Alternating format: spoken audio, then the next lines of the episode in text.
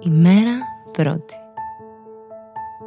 Το μαγαζί ήταν στολισμένο, γεμάτο λαμπιόνια που αναβόσβηναν και γυρλάντες. Μύριζαν ζεστά κουλουράκια και έπαιζαν χριστουγεννιάτικα τραγούδια. Καθόμουν στη γωνία ενός μεγάλου ξύλινου ψηλού τραπεζιού.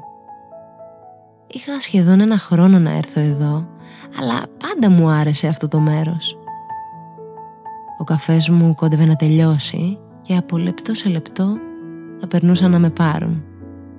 Ή τέλος πάντων αυτό θα συνέβαινε αν δεν είχες μπει μέσα. Είχα ακούσει τόσες φορές το όνομά σου, αλλά ποτέ πολλά για σένα. Ήσουν κάποια που ήξερα ποια είναι, αλλά δεν είχα ιδέα για αυτήν. Τυχαία λοιπόν, σε έναν καφέ κανονισμένο με άλλους, βρέθηκες εκεί. Δεν έμοιαζες καθόλου με κάποια που θα παρατηρούσα ποτέ.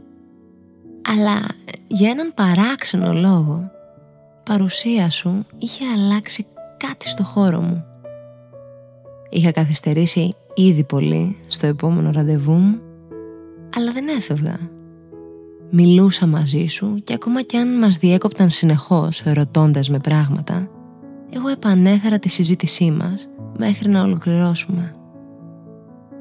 Ακόμα κι αν δεν λέγαμε κάτι σημαντικό, ακόμα κι αν απλώς προσπαθούσαμε να γνωριστούμε, μια προσδιοριστή δύναμη δεν με άφηνε να σε προσπεράσω.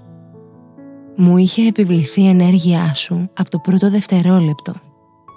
Ευτυχώς, ήσουν κάποια που δεν θα μπορούσα να ερωτευτώ ποτέ